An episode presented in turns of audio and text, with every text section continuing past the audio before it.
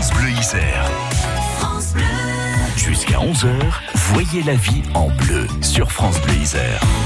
Ah oui, assurément, on voit la vie en bleu. Et Michel avec nous. On parle du logement, Michel, avec Oui. Émilie Donofrio, notamment. La DIL 38, c'est l'association d'information sur le logement. Et on va faire un point justement sur le préavis. Oui, parce que euh, c'est le moment où on, on décide parfois de- d'envisager un déménagement pour euh, pour différents critères et euh, quand on est locataire et qu'on décide précisément de quitter son logement, eh bien il faut prévenir le propriétaire et la durée du délai de préavis est liée à différents critères précisément. Le premier relève de la commune, le préavis est plus ou moins long selon que le logement est situé ou non en zone tendue, zone qui est définie par une liste de communes urbaines, de métropoles où le marché immobilier est précisément tendu.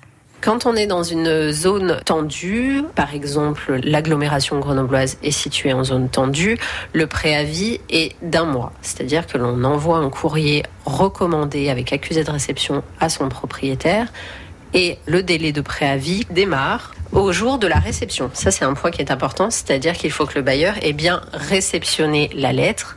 Et ce n'est pas le moment où le facteur présente la lettre au propriétaire qui fait démarrer, courir le délai de préavis. Donc le propriétaire peut prendre le temps de, de réceptionner la lettre, auquel cas c'est dommageable pour euh, le C'est locataire. dommageable pour le locataire, tout à fait. Si le propriétaire va réceptionner la lettre avec 7 ou 10 jours euh, donc de délai, ce délai est reporté sur le préavis du locataire. Donc c'est pour ça qu'il faut euh, anticiper un peu les choses et bien prévenir son propriétaire en avance et s'assurer que la lettre est bien réceptionnée.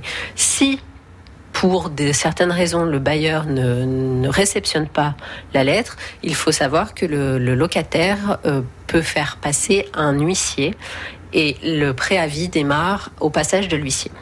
Bien évidemment, ça implique un coût. Donc une fois que ce, ce préavis démarre, on respecte le délai. Donc zone tendue, c'est un mois. Dans toutes les autres zones, le préavis est de trois mois.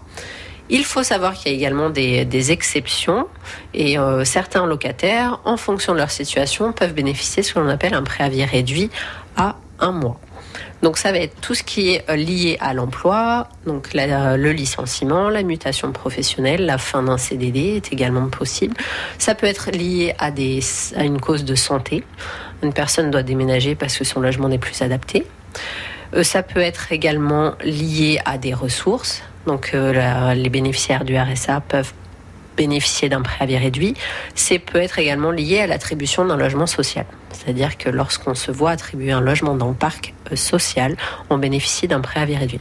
Donc tous ces éléments doivent également être justifiés. C'est-à-dire que lorsque l'on envoie son préavis, le locataire justifie, soit par un courrier de son employeur, un certificat médical ou autre, qu'il est bien dans un cadre qui permet de, de réduire le préavis à un mois. Pour ce qui concerne la location meublée, il faut savoir que le préavis est d'un mois pour le locataire, quelle que soit la zone.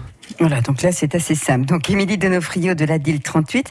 Donc on rappelle, Erika, quand un locataire quitte son logement, la durée du délai de préavis pour un logement vide est de un mois dans une zone tendue et de trois mois dans les autres zones. Cependant, on l'a vu également, dans certaines circonstances, le préavis peut être amené à un mois quand il y a un changement au niveau de l'emploi, un problème de santé, la perception de minima sociaux ou l'attribution d'un logement social. Et pour les meublés, bien on le rappelle, le préavis n'est que de un mois. Et donc, on signale le préavis par courrier recommandé avec accusé de réception, évidemment. Oui, mais attention, c'est ce qu'on a tous appris ici en studio Ouais. et qu'on ignorait. Le délai de préavis ne démarre que quand le propriétaire a réceptionné le courrier. Il est donc vraiment prudent de prévoir large et d'envoyer ce courrier si possible avant les délais de préavis. Et si le propriétaire euh, ne réceptionne pas la lettre, eh bien, euh, vous pouvez faire passer un huissier et le préavis démarrera au passage de l'huissier. Merci beaucoup, Michel. On peut réécouter la chronique. hein. Je rappelle, c'est quand même très pratique. Euh, chaque jour sur FranceBleu.fr. Et puis demain, qu'est-ce qu'on va se dire Demain, demain? droit du travail, on parle des congés. Ah, ils arrivent. Vous nous acceptez, vous accordez des vacances cette année Voilà, moi j'accorde à tout le monde. Je vous en rajoute même. Allez, une Allez, semaine pour tout le monde. Allez, c'est banco. C'est chouette. Merci beaucoup, Michel. On poursuit dans la bonne humeur. De bons légumes de printemps. Les navets aussi. Laurent Gras nous accompagne, chef, euh, chef du Père Gras à Grenoble. La vie en bleu avec Résidence Bien Vivre, logement adapté pour seniors. Visitez notre résidence au jardin du Pressoir à Condrieu ou retrouvez-nous sur résidencebienvivre.fr. La vie en